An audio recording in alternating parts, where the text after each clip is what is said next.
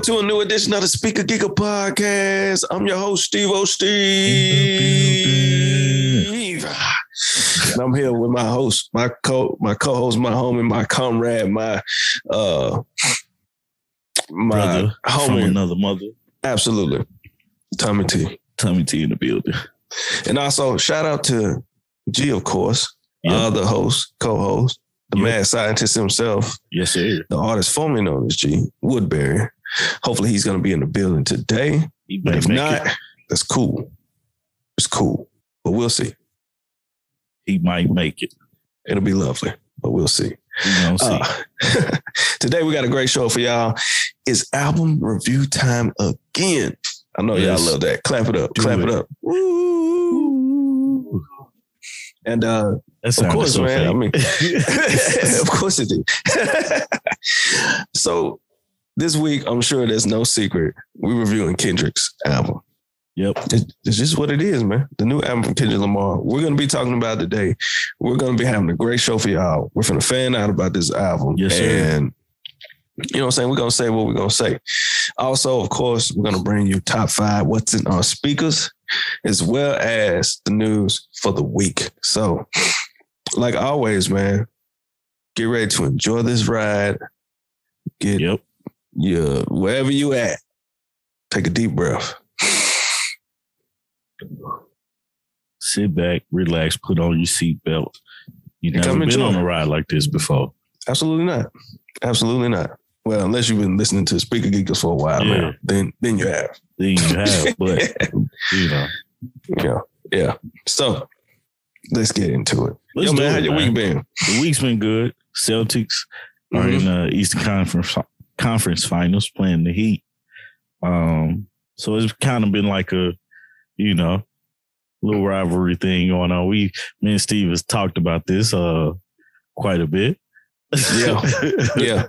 They uh, and you know what's crazy is when the game came on Tuesday night, yeah, I didn't catch the first half.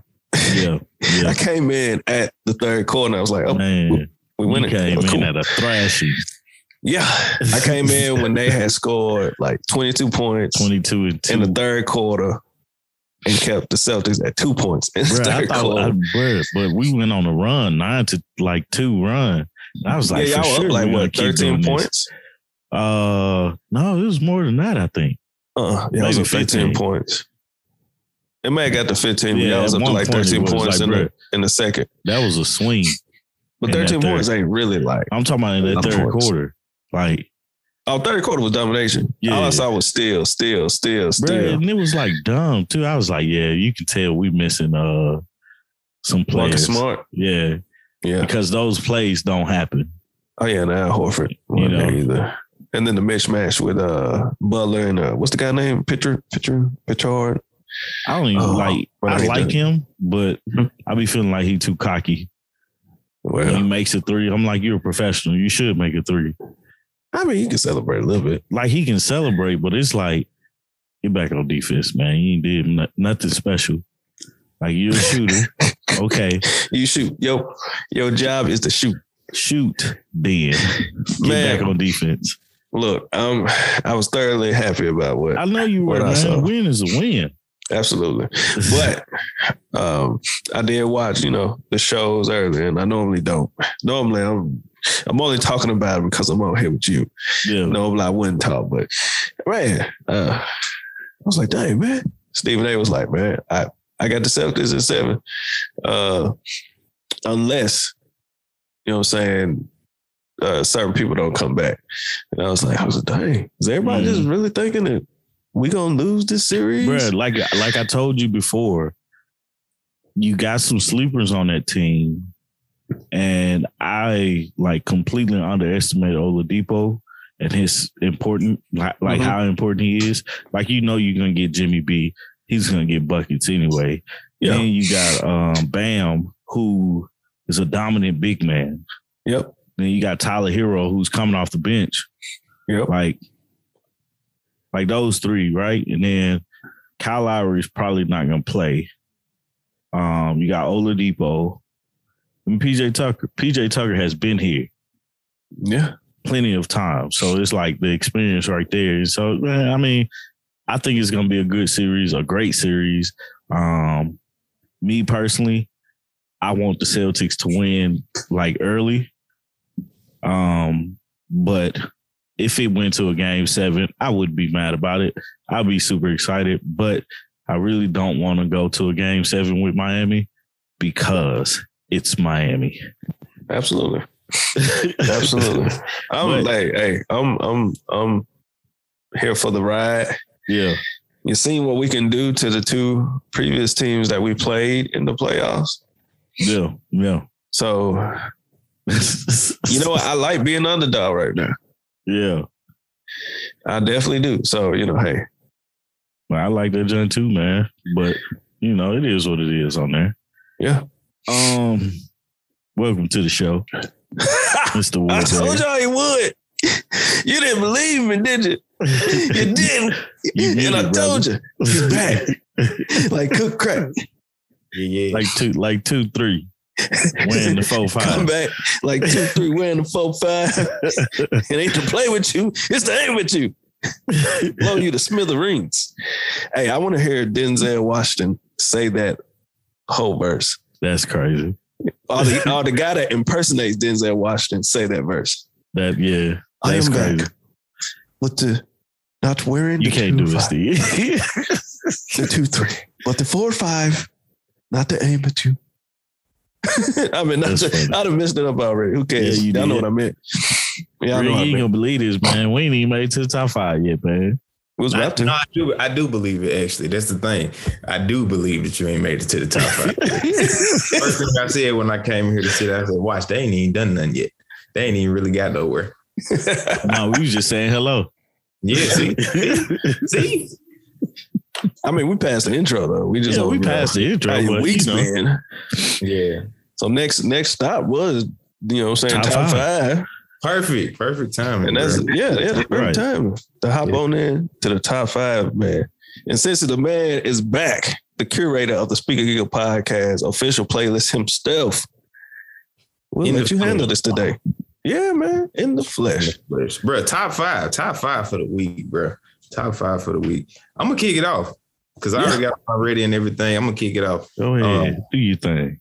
First of all, I um I got a chance to check out Lute um from Dreamville. Mhm. He got an album that's called Gold Mouf. And Hmm. like I think it's the first song on there. It's called Life. And um it may not be the first song. No, it's not the first song. That was another song.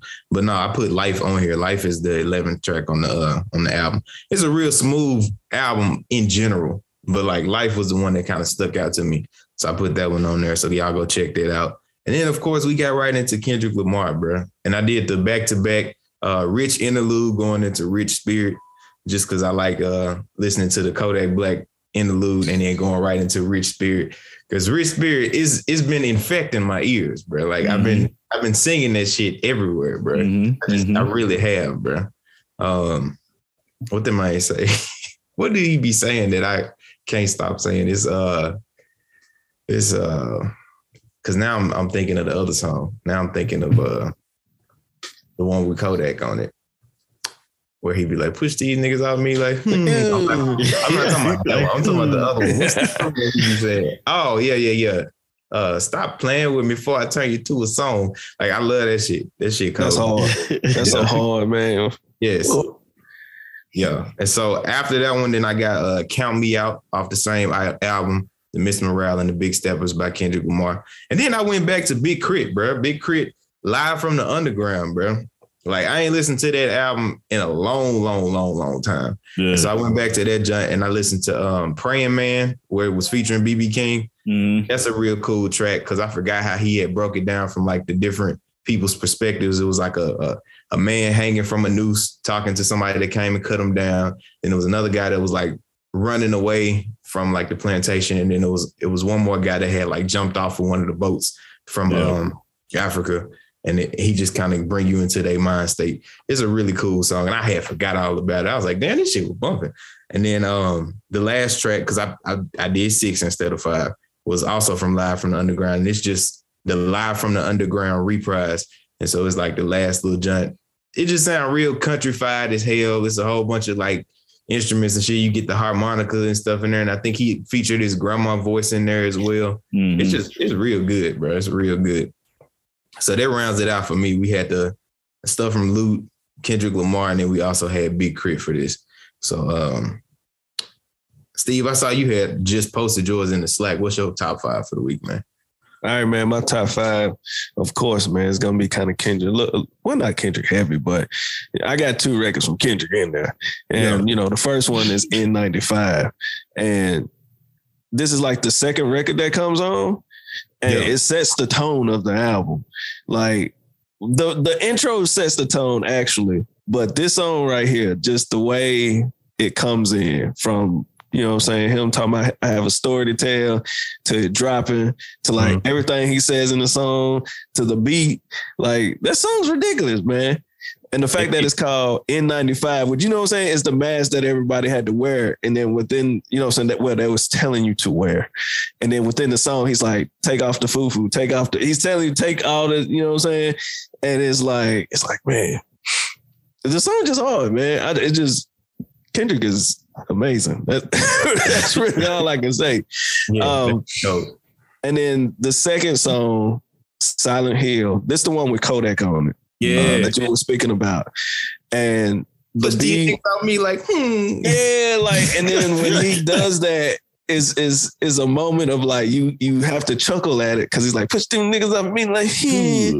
and you're like man that's kind of funny, but listening to the song in its entirety it fits so perfectly and it's bumping out the frame and Yeah. like like always Kendrick is so strategic within his records it's something in there but he uses that small piece to grab your attention Yeah. but the the beat is flames Kodak does his job well Mhm. throughout this entire album, actually.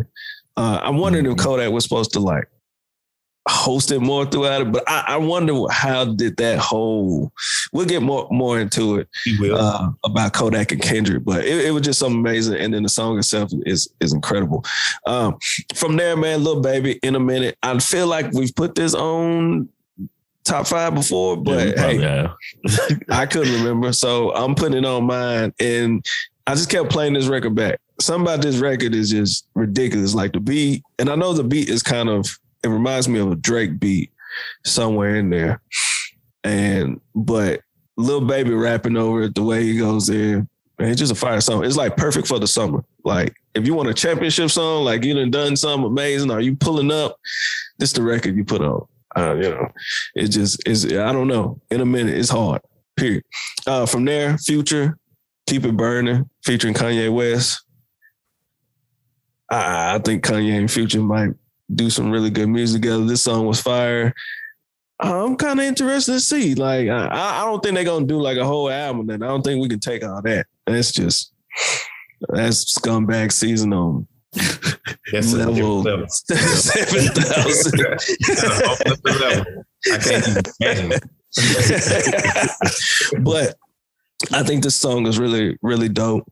Is is Kanye mixed with Future is something about it that uh, caught my attention and just sparked, and I was like, man, that's hard. That's hard. So yeah, I had to put that on there, and that's one of the go-to songs for me off that album. Um, the next song is a song that I ain't really heard nobody talking about, but I used to really like Red Cafe back in the day. Mhm. So this song is Red Cafe, Fabolous in French Montana, Spirit of Ecstasy. I came across this on the just a regular singles list that you that that be on there on uh, Apple Music. And when I caught it, I was like, oh, okay, okay. So everybody actually came with it, even French, believe it or not, That's came with it on this record. and it's just it's just a hard record. I think it's right in time for the summer. So we'll see what happens Yeah. with it. Um, but that's if it, you know, we'll see what happens. But I really, I really like this record. So I want to know what everybody else thinks about this record. And just like G, I did six songs. I just had to because this record here caught me by surprise. And I love it. It's by uh Go Go Moro. Dang, I'm about to butcher your last name. Moro? Moro? It's a Moro? M-O-R-O-W. Go Go Moro. Just go with it. Yeah, it's called In the Way. Yeah, listen to this record. All right, it's nice, man. It's a real nice R&B record. Uh, beautiful record by this young lady, and I, I, I truly, truly enjoy it. So, hey man, that's that's gonna round out my top five or top six for the week. Yeah. Um, I guess it's on to me now. Yeah, man. Yeah, I was just about to say that. Oh, my bad. Go ahead. Yeah. Go ahead. I would let How you. you get- okay, okay. Tommy, down there in the ATL. Bruh, what's on your top five for the week? Bruh, Kendrick. That's it. Okay, the whole album. the whole damn album, man. Uh, literally, I didn't listen to anything but this album. Mhm. Um, what we got? I was gonna put Rich Spirit, but you said it already. But I'm gonna say it again because it's it's different for me than it Mhm. is for you. Um, Purple Hearts, Kendrick Lamar, Summer Walker, and Ghostface Killah.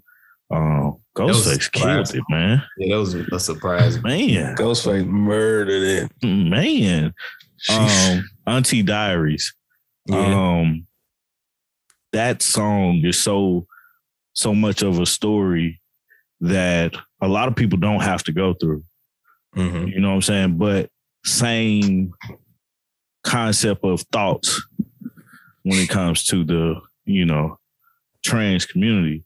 Mhm. Um, Father Time. Yes. That one just kind of like touched me in a way. You It's a know what I'm very personal song. Yeah. um, Worldwide Steppers. Mhm. I mean, Steve talked about that earlier, the reason why, and we'll get into it later. Um, and then just so it won't be so dominated, um, A Long Walk by Jill Scott. Um, Jill Scott is like my like celebrity singer crush. I Mhm. love Jill Scott, you know, so um I was on my way to work one day and this came on. I was like, I know I got to have a top five, and I didn't want everything to be Kendrick. So that's my little cherry on top. That's gonna do me. N95. you say what? I said, y'all seen the video for uh, N95? No, I saw No, it was not yet. available, but I haven't watched it though. That's You can check surprising. it out, man. It's it's it's it's there's a lot going on hmm as usual for Kendrick. yeah. Yeah. I'm, I'm gonna check it out as soon as we're done. Um, Actually. man, so with that being said, with the top fives all done, man, we're gonna jump into this news. Actually, Steve tapped out with the news today, man. But um, before we talk about anything Steve put in, because I don't have much, um, I did want to mention this uh um the shooting in uh Buffalo Yeah. because I think it was completely messed up. Um, and what I know of it, I'm not reading anything. I'm just kind of going off of things I've heard and stuff. But um, so basically, the other day, an 18 year old kid shot up a grocery store, um, and it, like in a black neighborhood, essentially. You know what I'm saying in Buffalo, and apparently he had things written on online. He was uh, streaming things and stuff like that, where somebody should have stepped in and been like, "Wait a minute, are you okay?" You know, type of deal. Like, what are you planning? Type of deal. And um, it boils down to the fact that something about I've seen things tied back to like Tucker Carlson, like uh, for Fox News, where he's talking about um, people taking over. Like the white man is not going to be the white man anymore and stuff like that. Um, crazy situation, sad situation. I hate to hear about these things, especially when it comes to kids. Cause you remember, I know you guys remember the elementary school up in, uh, in the north somewhere. And then Uh, the, Sandy Hook. Yeah, Sandy Hook. That was the Yeah. saddest thing I've ever experienced in my life. One of the saddest things. And I was like, man, that's we have to do something about this. Um, I feel bad for the community up there, and I also feel bad for that that 18 year old kid, just because um, things that adults say, things that adults do, affect kids in a manner that as the adult, we don't see it. You know what I'm saying? We don't know that these kids are actually looking at us, listening to us, and doing what we're doing, you know? Um that's why I, I feel like it's a responsibility as an adult, especially as a black man, to show to live a certain type of way, to move a certain type of way, and do things in a certain type of light.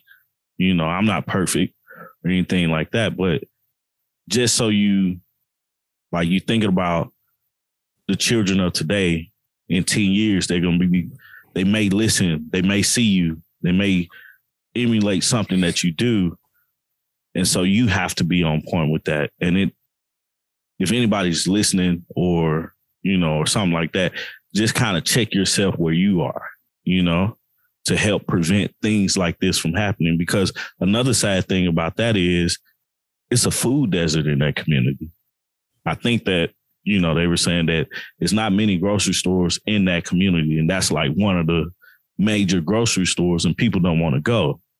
I don't know mm-hmm. if you guys, well, Steve, I know you know about it a little bit, but food deserts, um, that shit ain't cool, man. Like to think about it, if you don't have a car and the closest grocery store is 20, 25 minutes away, mm-hmm. that's tough. You know, knowing that you need food, you gotta go to the grocery store. And you need food to get there. Most of the time, food deserts are in poor neighborhoods. So mm-hmm. think about that. Um, I know I kind of brought the, the mood down a little bit, but we're gonna rise it back up. Uh talking about some other stuff, but I just kind of I couldn't go on here and not mention that, man. I don't know if you guys want to add anything. I just kind of wanted to put it out there. Um, okay, I'm gonna take the silence as a no. I'm gonna keep going. um, Steve, you brought, you put in the Slack Freddie Gibbs fight video from alleged assault and robbery in Buffalo, of all places. Did you yeah. see this video? Did I? Yes. Yeah. Uh, did you see this video? I saw the video. Yeah. Um, so it, it was said that allegedly uh, Gibbs and uh, Benny the Butcher been beefing, and Benny's from Buffalo. So when Freddie got to Buffalo and he actually performed, it's, it's crazy because he got into this uh, this whole big fight, and then went on stage to perform afterwards, after it as well. So, uh, man, I don't know, man. I, I feel like Freddie's just too old to be getting in these situations because it seems to be happening more and more for him. Yeah. But, you know, yeah, yeah it's a tough one, man. That's, That's a crazy. tough one. yeah. One of my um, one of my homies from high school on Twitter was like, bro, this is ridiculous. You need to get some allies, bro. Yeah, man. Yeah. What? it's happening way too often. You need to get some allies. Way too stop, much, man. Stop showing up places by yourself and just being a target like that. Yeah, absolutely. Um, I don't know if he was, if they actually got anything, because then I, it's another video down further on the TMZ where he's mm-hmm. like, yeah, yeah, you know, they said he stole the bunny chain, but then he's at the jewelry store with the actual bunny chain, like, nah, produce it if you got it, because it's right here. So I don't know if they actually robbed him or not, but um, uh, uh, I agree. He need to get like get you some allies, get you something, anything, because this is happening way too often for Freddie. Yeah. Just way too often. I do commend that he went on to perform still, but mm. yeah, yeah, that's crazy. That they might just got to do a better job of like everything, bro. Like, like, why, why, like, why does he have all these talking so much damn shit all the time? Bro. That's why. like, just stop talking so much shit, and you won't have to worry about this. Yeah, I mean, don't seem like he used to, right? Like he didn't used to. I don't really re- recall him doing this as much, at least in you know, I'm saying except for the Jeezy situation, but like not with like a bunch of you know, say a bunch of other artists. So yeah yeah, you just gotta chill, man.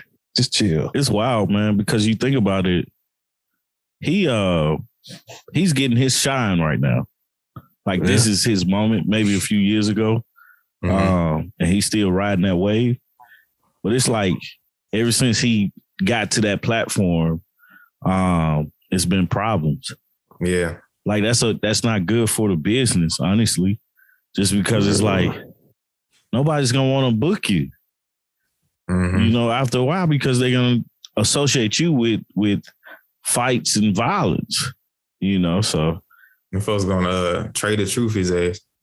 mhm, Oh, yeah. yeah, Yeah. yeah. Um, that's crazy though. I didn't see. I'm gonna watch the video after this. Um, next on the on the docket is Mark Cuban and Lil Wayne had a few words for each other. I don't know what Wayne said, but Cuban was like, "It's a shit show. Put you front row." Um, Wayne called Luka Ho. Yeah. that was, He started with that. he, Yeah. I was like, man, but did, did y'all see that game though? Well, he did this like before. I think before the He game, it before that game, right? and of course, Luka And lit then them Luke up. came out oh my god!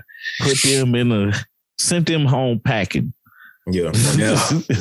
he gave them he he realized pulled pulled a daddy move on them, man.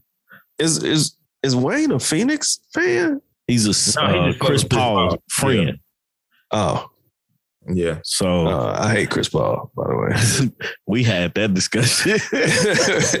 Have y'all been seeing uh Patrick Beverley talking shit about man. I've been trying to catch all of it, man. He been on ESPN all week. he was on the other day.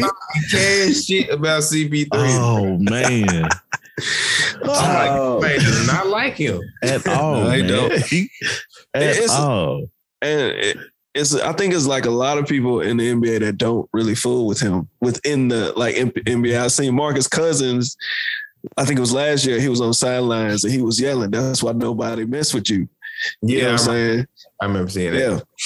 And a lot of people kind of, yeah. So I don't know. I know I'm not a, a CP3 fan at all. I feel like he just, I don't know, man. He's crybaby. Yeah. Um, does unnecessary stuff sometimes. You be like, man, just play the I game still, I, and be look, I still put him in my uh, top three of point Oh. guards of all time. Oh, so. well, G here. I told him that is absurd. He said he put CP3 in his top three. And when you got people Yeah. like Magic Johnson, Allen Iverson, Rajon Rondo, and, and and a list of others, and he said he's gonna put CP3 in his top three. I still I still don't really understand why people be so much in awe about CP3. yeah, Um like I didn't get to see him play much when he was younger. But like from what I've seen as of late, um, which kind of is to Patrick Beverley's point, it's like it's not super impressive. Like I know his resume, like I think he like stats wise, when you put up like, oh, okay, numbers, and then you talk about like his impact on the team and stuff like that. People have made those arguments and they be like, yeah, he goes in and he does a good job and it makes the team better, that kind of thing. He can kind of take a team to the next level, except to get a championship. yeah, Yep. You don't take them to get no championship. They just become a better team than what they were. Um, but at the same time, like you ain't got no championships, bro. Like you've been in the league for like my whole damn life almost. you ain't got no championships, bro. Like what's going on? And I remember uh somebody tweeted the other day and they was like, I hope CP3 gets a ring. He deserve it. And then that's when Patrick Beverley was like, why he deserve it more than anybody else? Like, and I was just like, he kind of got a point, He got bro. a point. Yeah, he got a point. it's a You great don't question. get a participation trophy, bro. Not you don't get to just be like, I was in the league for 20 years, so I automatically get a championship. Like Vince Carter will tell you, like that is not how that works. A lot of people that play with Jordan will tell you. Yes, Definitely not. But I did like, bro, my number one, my number one is John Stockton. And he never won a ring. Came close But plenty you of just got times. a, you just got a faulty list. That's all that is. That's that's what it is. It's just a faulty You list. just got a That's it. list. All That's right, all. I can I can dig that. Yeah. I can dig that because it's my list. So But it's okay though, because you just Yeah. talking about like playing styles and stuff like that. It's cool. Like maybe Yeah. you just enjoy watching them play basketball. That's cool. yeah, you know that's it. But John, I, I always thought John Stockton was like once I really started paying attention to Mhm. how it should be played, I was like, dude is dude is awesome. Not taking anything away from Magic because I think Magic was a Magic to me was Pico, a bro. Magic Huh? was Pico. Magic was a like six foot nine, bro. Like that nigga, he cheating. You're not supposed to be a point guard. bro, like Magic, but he couldn't shoot though. But Yeah. Magic was a Magic was that player that changed the game Mm-hmm. entirely. Yeah. You know, so yeah, he was a point guard on paper, but Magic was LeBron before LeBron. Yeah. Mhm. You know, he was. I don't want to say he was Jordan before Jordan, but I mean, he was the Jordan. Probably learned some things from Magic. I'm sure he did. You know, Yeah. so um, you know that's why like when it, when I talk about point guards, I don't bring up Magic, but you know, it is what it is on that for me. Um, y'all got any more news? That's all I had. If y'all got something, I don't think so. I don't think I got anything else. Nah. I'm Go ready check out that new uh the new Maxo Kream video where he shouts out Jay Z and uh I heard the song. Yeah, I heard yeah, the song. Check that out. I got to I didn't see the video. Yeah, go check that one out. But that's all I got. Yeah. Um, Maxo Kream. yeah, the song dope. He on, uh, to the- on tour right now. Yep. I said he on tour right now because he I'm gonna was have to catch him. he was here, but I missed it, of course, because it was like it was like two days notice. Yeah, I, I saw it on Twitter and it was like going on tour, and then like the Houston show was like the next the day. next day. I was like, I can't fucking make that. too soon. Nah, Yeah. it was way too soon. Um, Um, and then shout out to all the winners and shout out to Janet Jackson of the Billboard Billboard Awards. I Awards. forgot about the bill, but you, you just Yeah. asked me about that. Yeah. I hate watching the award show, man. They said Diddy was terrible. They say it was terrible. Yeah, What like do you do? he he was just talking about himself. Um, wasn't Was he the host? Yeah, he hosted it. Oh, I didn't know what he was doing. I just saw him on him and Travis Scott was had some interaction on Instagram, Nah, he hosted it. but I didn't watch it. We're terrible, man. Nobody ever watches award shows anymore. Um, let's get into it, man. This is what I've been waiting on, man. Because Let's go, man. like I feel like you know this Kendrick Lamar album. I've been waiting on it since he announced it. Yes. Um, we had some doubters. We had that. right, right. We had some doubters in the uh in the Slack. Yeah. Steve. Uh, what about me? What did I do? you, I didn't do you anything. doubted that the album was was it you too, Greg? Yeah, it was me too. Damn, both of y'all was like, nah, the album might not come out. It's like, nah, it's gonna come out. it's his last one. It has to. Um, Mr. Morale and the Big Steppers is a two disc album, or can can we even say two disc? That don't make sense no more. No, it doesn't. It doesn't. It's a double album. It's an 18 track album. Pretty much. um, how long is it? It's like an hour and 13 minutes. That's what I like about Apple Music. They really just put like everything you need to know at the Right bottom of it. Yeah. Um, last album for Top Dawg. Interested to see if he's moving on from music or if he's just going to another label or doing something different. So interested in that. Um, initial thoughts on the album, guys. First reactions, Go Yeah. I got mine wrote down somewhere. man. So I had to go through a phase. So my first reaction was in the car with my wife, and I'm be honest, my first reaction was kind of like, all right, I wasn't really digging it that much. Yeah. I was kind of like, this is kind of interesting. And I was like, huh, okay. And when I got to We Cry Together with my uh with my wife in the car, she was like, turn it off. I don't want to listen to that. I don't want to listen to that. yeah, I mean, it was like, I was like, okay. So is that the one they was uh arguing with each other? Yeah. Yeah. Yeah. The most triggering, probably the, gonna be the most triggering song ever in life, probably. Uh, so I For switched to the everybody. next you one. listen to one time and then you ain't really got to listen to it again. Yeah. uh, and then I think right after that was Silent Hill. Yeah. And when I heard Silent Hill, I was like, okay, I like this. All right, this okay, this is it. So, but eventually I end up turning it off. So Mhm. That was my first initial reaction was kind of confused of like, I don't know if I like it or or not. So the next day, which was Saturday, I was cleaning the uh, house, cleaning the bathroom. So I listened to it in a different setting. I listened to it in my headphones. That's when it clicked. It was like instant. It was like a whole different feel, Mhm. a whole different like experience. And I was like, oh, this fire. This fire. Period. Even listening to We Cry Together again, I was like, this is incredible. So yeah. And then from there, I've just been listening to it. So my I guess my initial first reaction was confused. So let me figure out how can I listen to this album.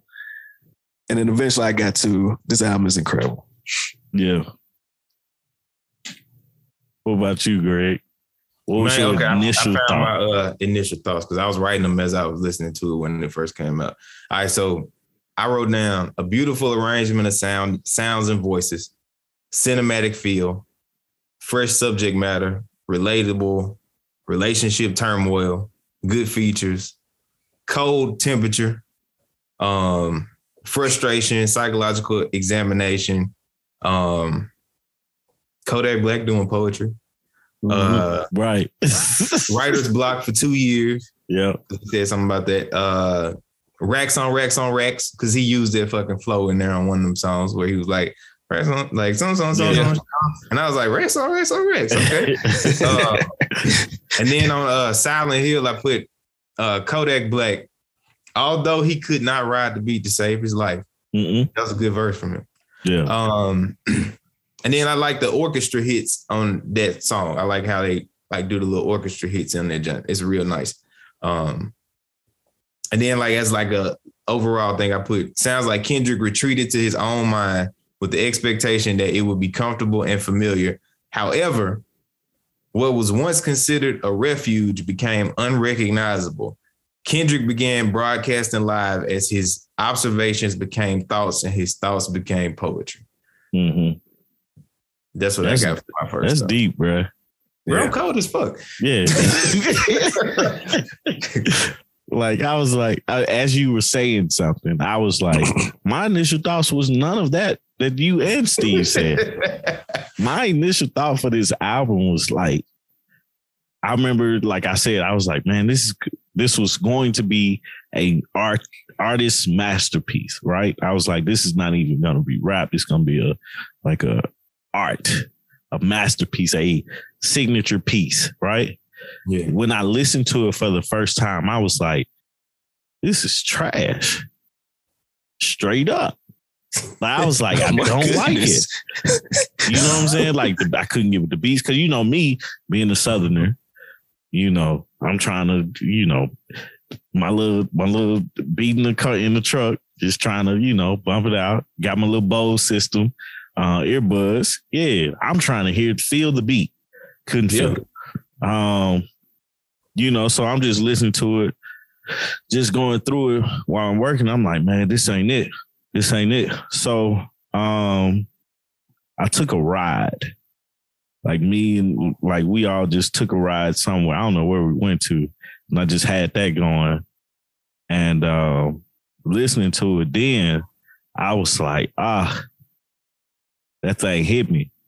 And like I, I remember anticipating because I didn't get a chance to listen to it all the way through um before I said that. And then I was like always anticipating listening to uh what's the what is it, Silent Hill with Kodak Black?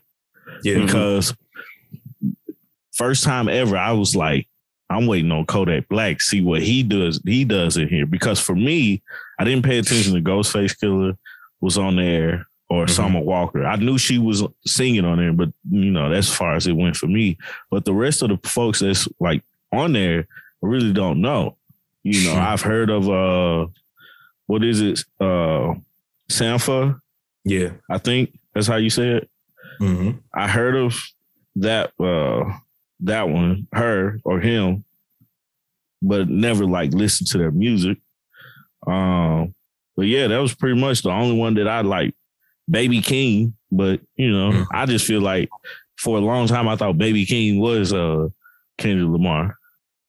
Really? it's the dumbest thing in the world, I know. But like when they first came out, like when he first came out, I was like, they sound so much alike to me. Mm. You know. But um, yeah, that was my first initial thought, man. I was like, damn, man, what the hell? You know? Yeah. But Seemed like it was a consensus there, man, because Yeah. that's what Steve said too. It's, But it's it's, just- it's like Steve said, he was more subtle. Mine was just like, nah, this ain't it. I Well, I felt that was- in my heart at first. I knew it was something there. So I was because I, I I didn't want to turn it off, yeah, but I I was, but it wasn't like. It's like it's like I was hearing it, but my senses wasn't firing off like they Yeah. should for me to like it.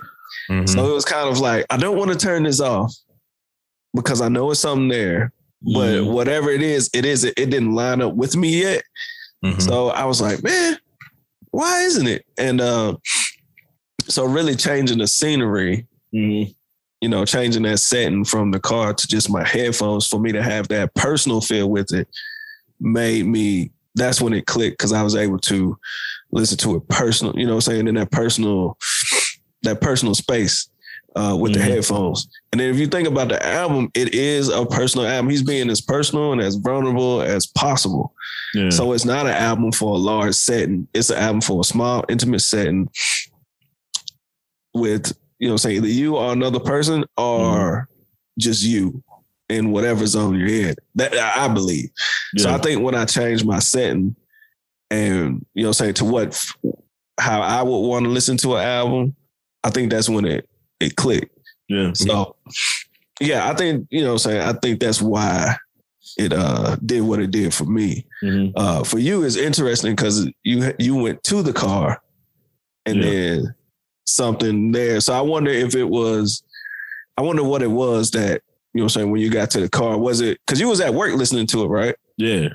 So maybe you left that, you know what I'm saying, left that environment, Yeah. you know what I'm saying, to and got to an environment that you were at peace at Mhm. and was able to listen to it freely. Yeah.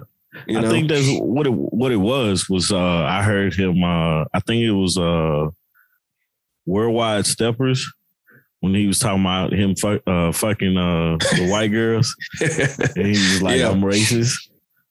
And uh cuz like you Steve, I knew it was I'm missing something you know while I'm listening to it and so you know you're looking for those hits, those things that he's putting in there, you know.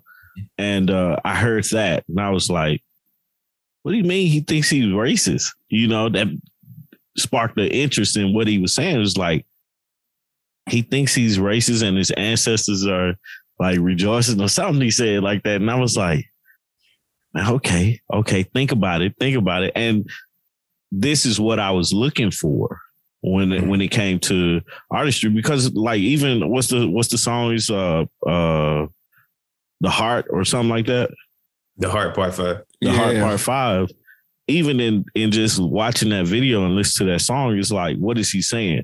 You know, Mhm. what is it? What is his meaning in this? And and I was like, that's what made me think that it's gonna go beyond rapping, just rapping with this album because it was gonna be a deeper meaning to a lot of the things um, that he was talking about, and that's something that I was looking forward to talking with you guys about in some of the songs because the songs that I say, oh, I like the most were some of the topics that I've personally had to deal with.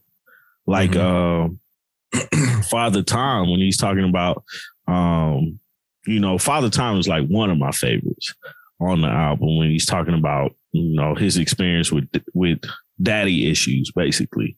Mhm. And um, recently, I've come to the realization that I have daddy issues. You know, um, and we can talk about that later if y'all, you know, just curious. But um, just listening to that song and then relating it back to my own experience about what I feel about my dad, not the same as his, but Mhm. just my feelings towards um, my dad. I kind of that's my relation to it. So it's like damn, I'm thinking about deeper things and other things on a deeper level, listening to music. And if uh Greg, I think me and you have talked about this, is that you know, with music, I think I was talking to you about it when you was like it was something you was, had said in your music, but just the music moving a person in a different direction that um its intention is to do that.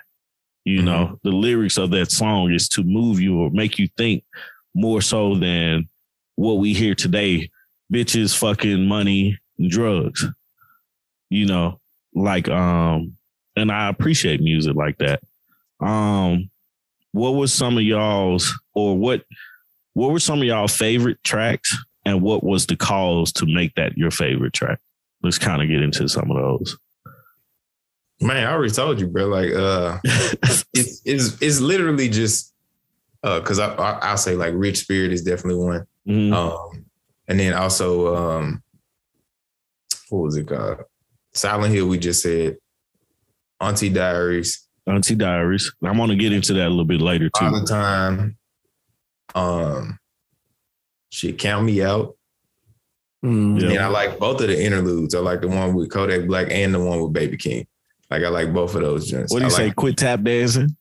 Yeah, tap dancing around the conversation. Yeah, and then we cry. We cry together is another one that's really strong as well. And then that one's strong for like several reasons. We're gonna touch on that right quick.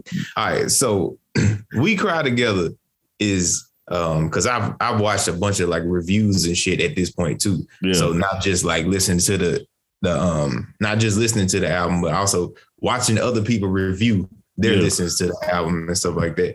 And something that was like standing out about We Cry Together is like it feels like a drama for real. Like it really Mhm. feels like you watching a play or something, and these people are like talking back and forth to one another. And then it was cool because I found out that the lady that's featured is an actress.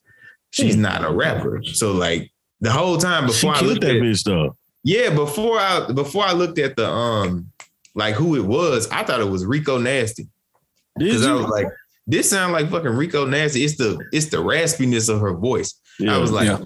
it sounds a lot like Rico. And then I looked at it and I was like, that'd be kind of crazy to have Kendrick and Rico on the same track. But Mhm. it was the other lady, her name is what? Uh Taylour Paige, I think. yeah. But, um, Yeah, she she just did a really, really good job. Like just really good job. Um, it was presented in a ridiculously good manner, bro. Cause like I'm I'm imagining a living room and these people like going at it in, in this living room, just like mad Mhm. going at Yeah. it. And I was Yeah. like, how they capture this feeling into audio file? Like, how did you get this into audio like this yeah. without? Because there's no video camera or nothing, but it sounds so vivid. yeah. Um, and so it kind of speaks to what you were saying about your expectations, Tommy, where you were saying like you expected it to be like a piece of art. Mhm. Like that's the kind of stuff that I feel like makes this a piece of art. Um, and that's something that just Kendrick is really good at doing. Like Yeah. he's he's I even said yesterday on Twitter, I was like comparing him to uh the voice actor Phil LaMarr, which I thought was hilarious because I'm like Yeah. Lamar Lamar. But it's like Phil LaMarr is like this black voice actor that played all the fucking black cartoon characters you ever heard of Yeah. uh, including Green Lantern from Justice League and shit. And it's like this man done played all these different voices, and he got all these different voices. And I'm like, Kendrick is a lot like that, bro. Like he he got all these different voices and inflections and tones, and he'll whisper, he'll talk like a little baby, he'll get like aggressive. Like he do all these different things with his voice. His presentation is just like yeah. ridiculous. It's Like crazy. Mhm. like I at one point would say like um when it comes to like delivering your voice, I always thought of like Ludacris as like elite level Yeah. and like Busta Rhymes is like Yeah. elite level and like he up there with them like with the voice thing like Yeah. it's just crazy. Um so um I don't even remember what your original question was. I don't tangent and shit. I think hey, you man. She's just like, what's some of your favorite tracks and like why did you like, like them? how did you get there? How did how did this become or what was it that was like, yeah, this is this is what it does for me. Yeah, I think also um, just like him having fun, bro. Like the Mm-hmm. one like Rich Spirit, like I was talking about, and he was just uh it just sounded like he had a lot of fun. Stop playing with me before I turn you to a song. Like Mhm. Mhm. even like you can hear it in that voice. Like, what is that voice? Stop playing with me before I turn you to a song. Like, bitch, I'm attractive. I was like, what is you talking about, bro? but it's such a cool track too. Like the Yeah. beat is perfect for what he's saying, and he really has something to say. He not just like playing around on the track. He Mhm. just using that playful voice to get his message across. Like I just feel like he very calculated with all of the ways that he uses um, the music, the voices, the beats, like riding the beat certain ways, the different flows and stuff. Everything always just seems like he did it on purpose. It don't seem like he just went in the booth and started rapping. Um, but that's what I got. Yeah. Yeah. That uh as you was talking about uh we cry together, I thought about his uh his his verse in uh Mona Lisa with uh Lil Wayne. Yeah. I think it's on the uh is it Carter Five? I think it is Carter Five. Man, he did an amazing job like with that song. And I you know that's a remake. Um Slick Rick did Mona Lisa originally. I didn't And know uh yeah. Fun fact. Yeah. but uh like he killed it, you know, and it was a show, it was basically he put on the show for that lyric or that that verse or whatnot. And uh it just that just popped up in my head. But uh same question to you, Steve. How did you get to your favorite song and like why is it that? Uh, yeah, that's a that's a heavy, uh, heavy answer to that question because, like I said, I had to listen to it in two listens. Yeah. Uh, just to get to to get to even to really enjoying the album. Mhm. So you know, first off, I had to go through that first listen of being completely confused Yeah. and but getting the Silent Hill, which is is one of my favorite records, in that confused state to being like, oh, that's it. You know what I'm saying? To be like, okay, okay, so it ain't told. So so there is something on here that I truly enjoy, Mhm. and getting to that record, then turning it off, and then getting to Saturday morning where I turn it on and the and the first record that you know what I'm saying the the intro that comes on like it kind of instantly clicked uh was pretty much kind of the process but Silent Hill was that song to be like okay yes now we cried together grabbed my attention because if it wasn't for my wife wanting me to turn it off You know, I wouldn't have. because because I uh because I was enjoying the creativity of the song. Mhm. Just like uh G was just saying, like if you look at what they did in that song, and one of my homies was like, "Man, this is like the new Stan song," and so I Mm. saw him put that in there, and I was like, "What?" So when I listened to it, I was like, "Okay, it has that kind of that format, but not, but it's not that. It's Yeah. not even close because it's just like G said, like instantly, like." One of my homeboys, Pule, he put up a video on Instagram saying that he ain't been in a relationship like that or anything, but he could visualize it completely. Mm-hmm. I have seen this relationship with my own eyes. So for me, you know, you, you got to have a strong mind to listen to this song because if you don't, it is very triggering. So for some others, they may not want to even touch this song. For me, I can visualize them relationships where I've seen this happen and I'm fine, but I'm literally picturing those two people and Mhm. this happening as I'm sitting there on the couch, like just kind of my eyes moving back and forth, like, oh, Mhm. uh oh, uh oh. And Never been Just- in that type of situation. it's it's happened. I've been some everywhere, and uh, so being able to vi- visualize that completely, but I knew there was some type of payoff at the end. It Mhm. wasn't, you know, what I'm saying all the. It was such a build up. And all this drama going back and forth. I knew there was some type of beautiful payoff at the end. And that's when we get to the end of, you know what I'm saying, stop tap, tap dancing around the, you know what I'm saying, the conversation. Yeah. And I was like, ooh, okay. Yep, yep, yep. I love it. So that became one of my favorite ones on there. Uh, it's just gonna be one of those things where you're like, all right, you gotta take that one in moderation. You know what I'm saying? That's a song Mhm. you probably listen to by yourself, listen to the album straight through, it comes on, boom. It's not one of the ones where I'm just kind of consistently going back to, but just being able to power through and then appreciating the art of what they did on this record. I really feel like they did this in the same room. Yeah. They Yeah. had to have They had because to. it was amazing and you could picture it like no matter what and to evoke that type of emotion Mm-hmm. even to the point that it's triggering for people that they tell you turn it off because they can't take it is it's such a beautiful thing and amazing at the same time and just like G said I kind of visualize like you know we've all said that it's art but I kind of visualize the album as a more like a art museum where Mhm. each song individually is art by itself. You know what I'm saying? It's a painting by itself. So Yeah. yeah, man, it is it truly is amazing. But from there, one song that uh, I think we don't talk about it much is uh Die Hard. And I think that record was uh and that's the one with uh Blxst and Yeah, yeah.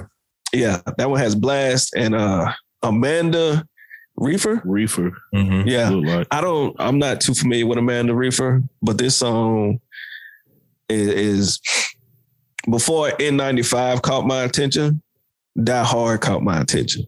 Mhm. And I was like, okay, it's got a matter of fact, I was playing it before we even started recording. I think uh, when when I first tuned in, to, uh, got on the live stream, and something about that record was just it's pleasing. It sounds great, but the message within it, the words and all of that is Mhm. incredible. Like, is I don't know, man. It's just incredible.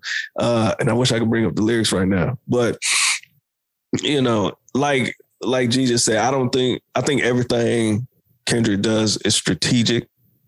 Cause even the smallest thing to even just just like I said earlier when in in ninety five, like that was the name of the mask that they were telling everybody to wear. Mhm. And then within the song, you know what I'm saying, he's talking about taking taking that off. And then, you know, if you go all the way down to Count Me Out, Count Me Out was another record that that that is one of my favorites. And G already hit it on the head with that one. But I mean, it's as motivational as it possibly can be. Mm-hmm. Like, yeah, it, it is. It's, it's one of those things where you gotta really, really enjoy the creativity. It, it, you get to enjoy the creativity as well as the music at the same time, and a lot of people can't do that, Yeah. but Kendrick can. So, Yeah. but yeah, man, Um, that's how that's how I got to it. That's dope, man. I'm I'm glad we can come on here and talk about an album that I don't think has any flaws. Honestly, I Yeah. I think this album does what it needs to do in the space and time where it needed to be. Um saying all that to say I want to dive into some of the topics that he chose to bring to light in that um obviously we can see that Kendrick has talked to a therapist, which I, Mhm. you know, I think everybody should talk to somebody at some point in time in their life. Um, he talked about his aunt is a man or uh changing into a man or or well, however you want to say it. He talked about that. Then he talked about his cousin doing the same. Like that was that was the thing. Like I said, explained earlier in um in the episode was that's not something I ever had to deal with from a standpoint that he had to deal with. But I understand that those things happen in life today. And it's more Mhm. prevalent today than it was during the time he was talking about it. Cause he was Mhm. talking like his uh aunt who became his uncle at the time, how the family hated him, how he wasn't accepted, how as kids they were saying uh faggot, the F word as he called it. Mhm. Um, what else did he say? His cousin, like his cousin doing the flip and them being in church. And this is what made me think about it because we always think about how critical and how church people or churchy people are more critical than like everydayers. I know that's not the word that they're called, but you know, that's that's the only thing I can think of. But uh just the fact that the mere fact that he brought that up and was able to put it in a song and able to make it say, make you think about those things and how people may feel and how that could actually change somebody's mindset when it comes to um is it transphobia? Yeah. I think that's the word that's for the it. word they use. Yeah, transphobia. Let's just say it is. Every it can change your mindset about transphobia and being trans transphobic. Um, man, I just thought that was amazing, and like his his albums are always um testy. It's always Mhm. gonna push the push the limit to something. But for this one, he showed a lot of healing. But then that particular song, he showed he showed a lot of growing up, and then he also showed family is family, and then followed that one up with uh talking about um his mom being molested, Yeah. and her kept asking him. That I Mhm. think it was his uncle. Did did your uncle touch It was his you? cousin. It was his cousin.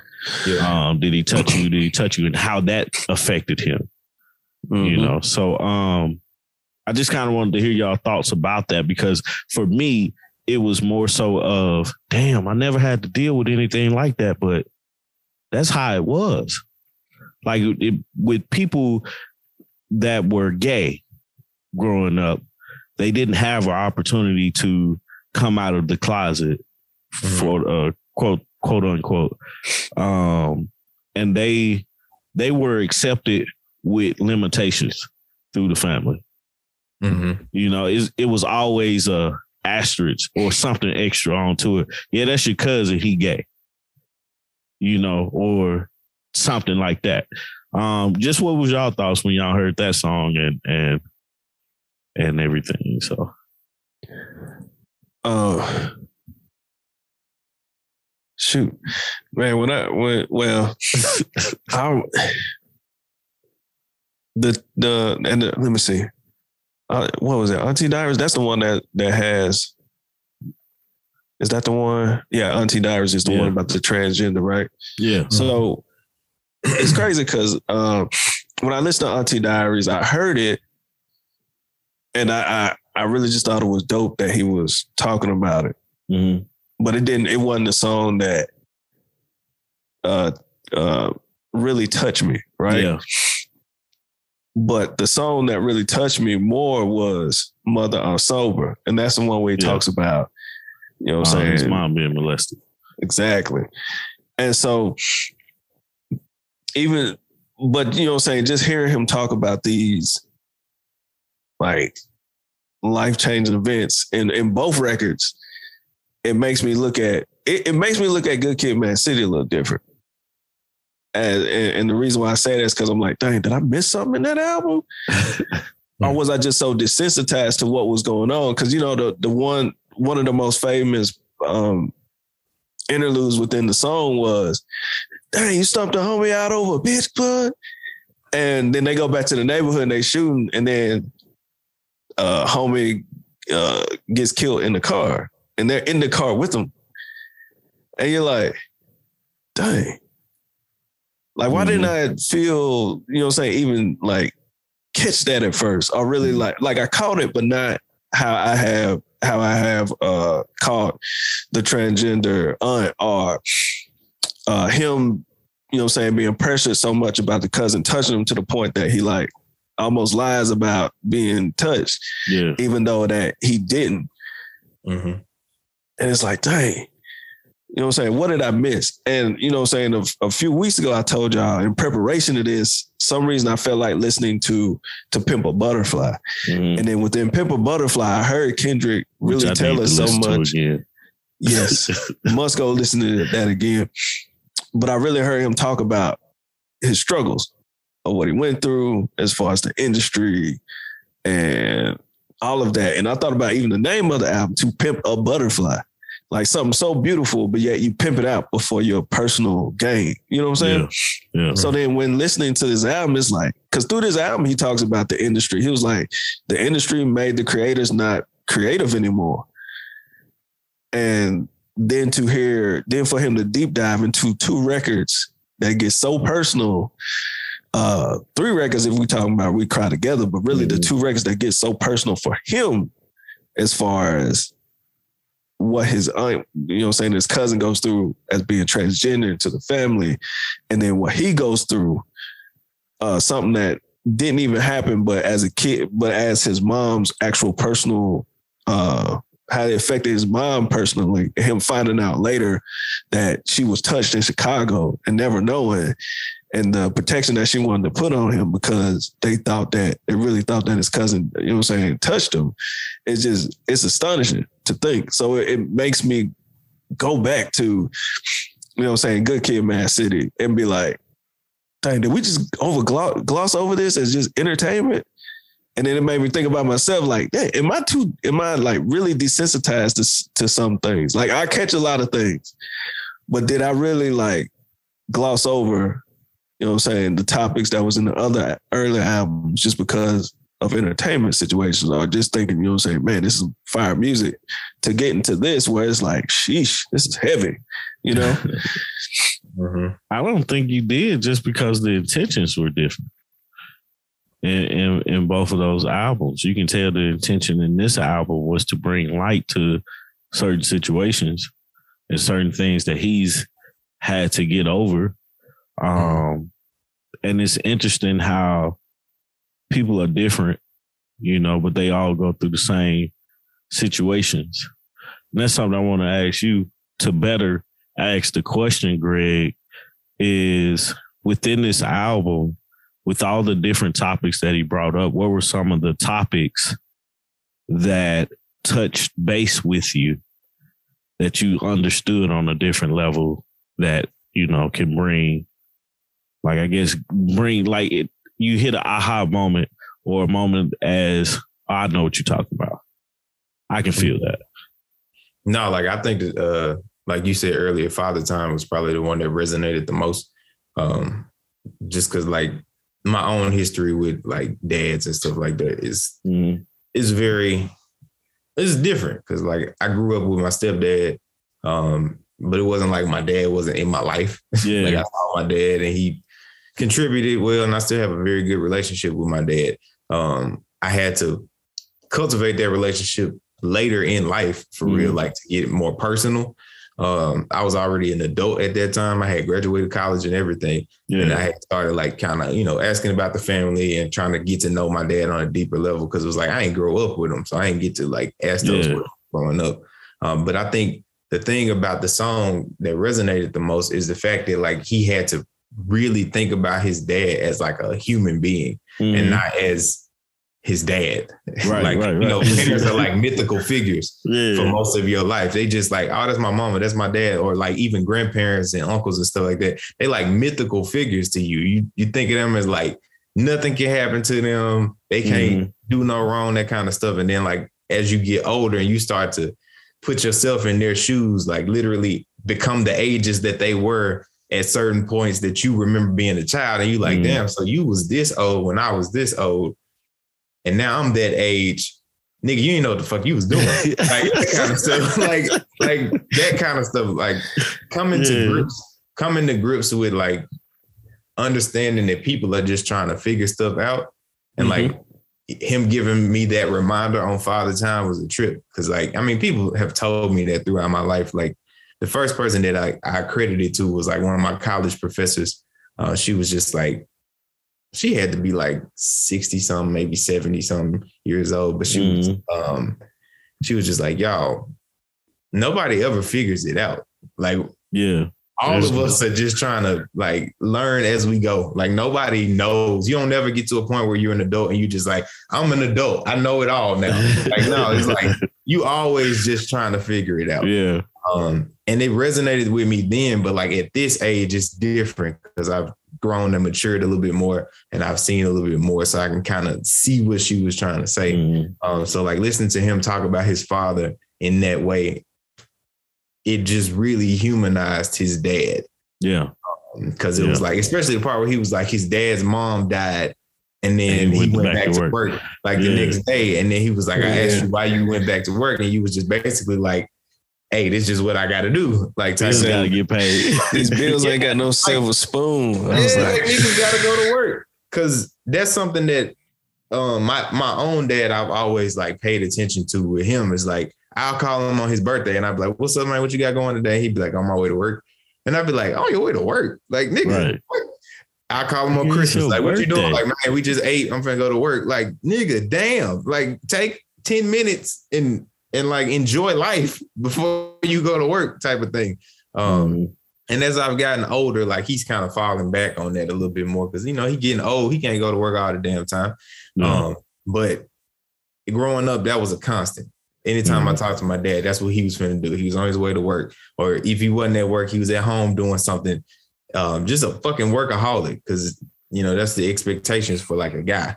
It's like we don't have like those quiet moments to kind of just like chill. You're not supposed to, so to speak. Yeah. Have like quiet moments to kind of chill and reflect and those kind of things, which I think is like the testimony of the track Father Time because Kendrick is in a position where he can actually sit and reflect, which means he can Mhm. learn from things. He can learn from his dad's example in a way that his dad probably wasn't able to do Mhm. because his dad was too busy fucking working. Like Kendrick literally was able to take off for five years yeah. and just be like, I'm just gonna figure out shit for five years.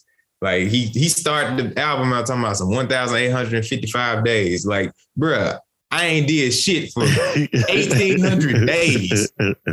So I can really think. And he was like, be afraid. Cause it's like, nigga, I've been really thinking about Yeah. this before I got into this thing. Um, and that's where you get this album really. But that's like the thing that res- resonated with me most. And then of course, like you said, Mother I Sober is another one where it was just like, damn, bro, like is what did he say? He was like, it's that was commonplace where we from, like for moms to have suffered abuse. Like that's Yeah. just what it was. Is that's how people got down. Um, Mhm. which is something that it's just hard to talk about, hard to think about when you think about how many like children are abused at all. period, Yeah. especially like young girls, young black girls um, are abused all the time, and it just kind of be glossed over. Yeah. Um, Yeah. it just kind of do be glossed over, and it's it's sad as shit when it's like direct. Because I can remember um back, it probably was like 2015, and we used to meet. Um, and one of the little girls that was a part of this mentorship program, um, she had a friend, and her friend was like pregnant, and she probably was like all of 14 Yeah. and it was like by an older guy, of course. And it's just like, bro, this is fucked up, bro. Like, yeah. this is terrible. like, Right. Right. like what you mean is this older dude got her pregnant type of thing, but nobody was doing anything, nobody was saying anything. It was just like that's just what it is, type of thing. Like, it's not just what it That's is. you're right. That's not not right. at all. like, Not no, no, not at all, bro. Um, so yeah, those are the two things that probably stuck out to me the most. Of course, like the trans thing was was something. Um, it was it was like it struck a chord, but it wasn't like new necessarily. to yeah. me. Um, like Yeah. I was talking to my homie DeMichael, who um, I went to college with, and he was saying Friend he, of the pod. Yeah, yeah, slick, slick friends. But, uh, but yeah, that man, he had just he just recently moved from Ohio to Portland, um, Yeah. Oregon, and he was like, for the first time, he actually like saw a trans person in person, like in Mhm. his life, and he was like, I ain't never seen like a trans person in real life.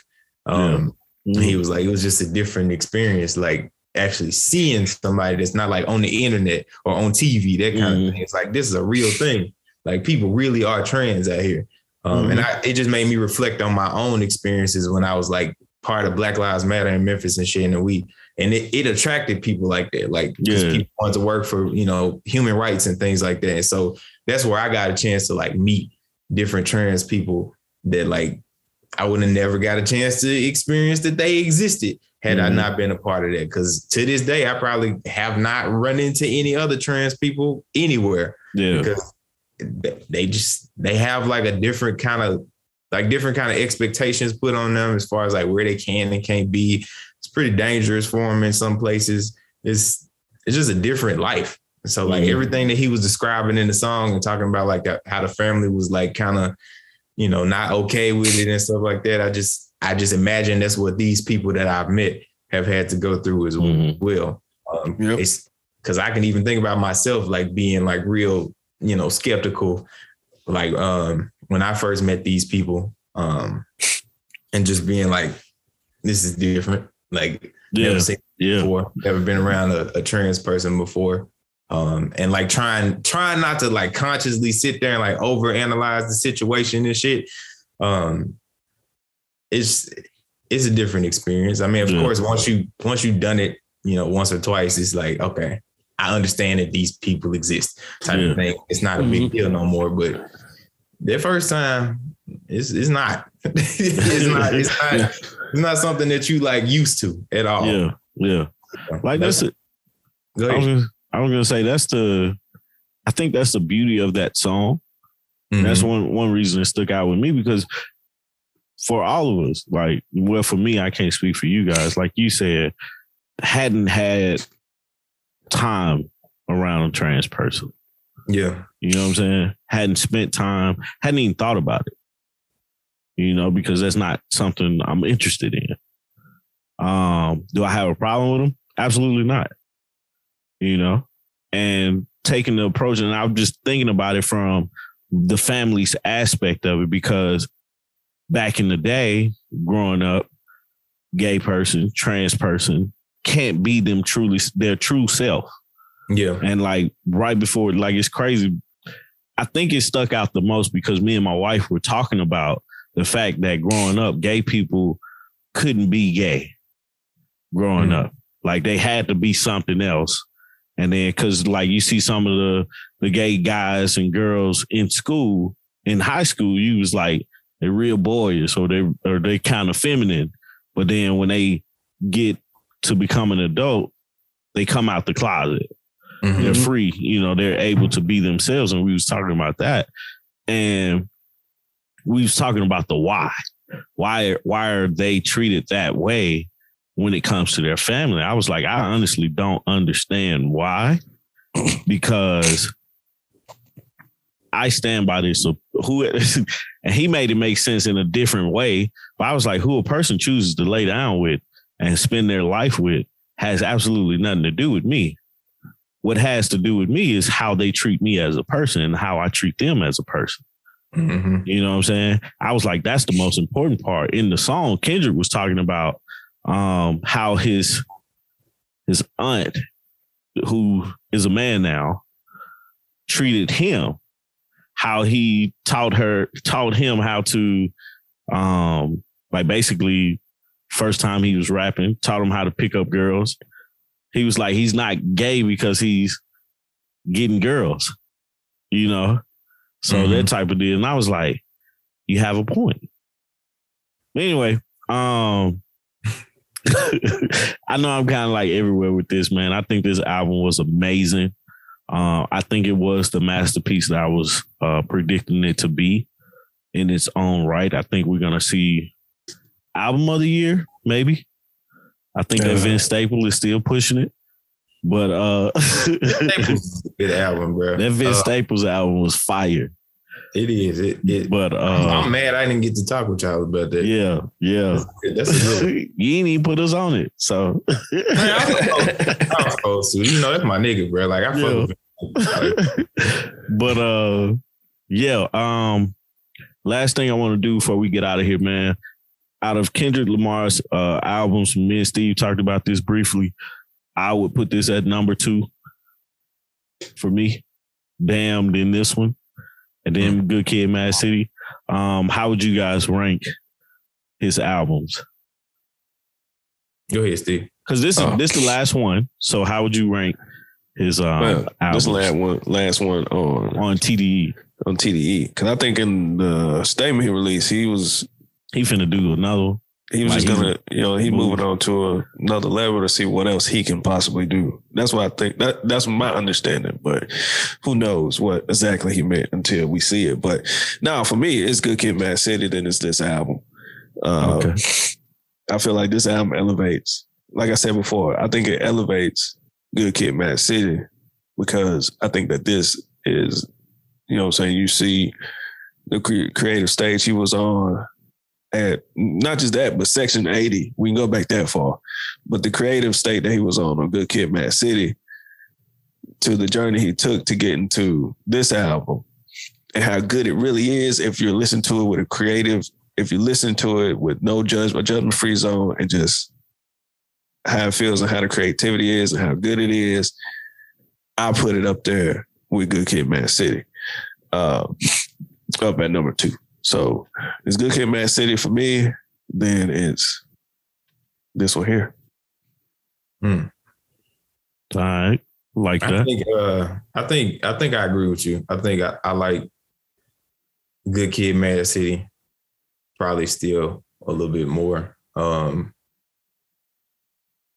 but I think I think it's also just like because I've lived with it for a long time, so Mhm. It's kind of hard for me to be like, oh, this new thing that just came out that I Yeah. heard like eight times Yeah. is like better than something I've heard like a hundred times. Yeah. It's just hard to do that. And maybe in you know ten years I might rank them differently, but I think that I think it's I shit, I don't know because I think it's hard to rank his albums for me because I get so much from each one of them. Mhm. Mhm. And like for me, it starts at Good Kid, Mad City. I mean, Good Kid, Mad City. Um, Section 80, I think I've heard in passing, but I've never like really listened, listened to Section 80. But I've listened to Good Kid, Mad City like thoroughly. And it's it I, I feel like it give you some of the same stuff. It give you the same like kind of shock value type of stuff. And then it's also just very like matter of fact. I think is how that one is. That one is less less analytical than this one. It's not as um it's not like analyzing his situation as much as like telling you his situation on Yeah. Good Kid, Mad City. Like on Yeah. here, it's more like he's reflecting on situations and like telling you like what his thoughts are about him and stuff like that. I think you get little morsels of that in Good Kid, Mad City, where it's like he'll he'll tell you a little bit about his thoughts, but he still kind of got like a detached narrator type of feel to it. Yeah. Um, but this one is more like I'm in this hole and I'm telling you about it at the same time. Yeah. Um, Yep. so I think yeah, I, I would say Good Kid, Mad City, then this one, um, and then like To Pimp a Butterfly and Damn come somewhere after that. Yeah. Yeah. Yeah. I like Yeah. that, man. Um, well, with that being said, I have nothing else. Fire album. Very if you good. haven't listened to it, go listen to it and then listen to it again. And Yes. then after you listen to it twice, listen to it one more time, man. Um yeah, I just can't I can't be mad at that. Like if that's it, you know, for the run at TDE, which I thought he was the captain of TDE, but you know, um I'm satisfied with that, with his discography as as so far. So um I'm looking forward to what's next for Kendrick. I know he's gonna do some amazing things if he do anything. It was a five year hiatus, so we Mhm. don't know. Um he definitely is a gem that we have in in the in rap in the rap game today. Um yeah. So if you guys are good, I'm good. We can go and get out of here, man, and uh finish up this day. Once For sure. again, guys, thank you for listening to another episode of the Speaker Geekers podcast. Today, Greg has joined us today. We are so glad to see that man here. Uh if you haven't already, please go follow us on YouTube. Subscribe to the channel on YouTube, 3 at Media Studios. Also, subscribe to us on Spotify, on Apple Music, Deezer, wherever you listen to uh, podcasts. Subscribe to us so you can get the podcast when it comes out. Um, also follow us on social media at Speaker Geekers Podcast. You got me on Instagram at I am Tommy T the third. You got Steve at the amazing Steve Smith. Am I right? Yep. Yep. I messed it up. Did I get it right? And then you got G at Berry Made of Wood. Um, yeah, man. Also, go check out the this week's playlist, Speaker Geekers playlist on Spotify and Apple Music. Um, did I miss anything? You guys got anything? The only thing I wanted to add is, is something that we didn't talk talk about, but the art of grieving. Now, y'all said some aha stuff, some stuff that gave me an aha moment. I was like, the very first thing, we grieve different. Every single song was about had some form of grieving within it. Never Go back and, and that. find that. You you'll see it. Even with the dad who says his mother died, Mhm. said his mother died, he just went to work. I got you. I hear you. I see you over there thinking deep thought. It's, it's so much within that, man. yeah, yeah. I, I, I want, I want, I want a Kendrick and D Smoke though. We won't be able to tell them, tell them apart, but No, hey, we wouldn't. Give me that I really thought he was gonna put him on there. Mm.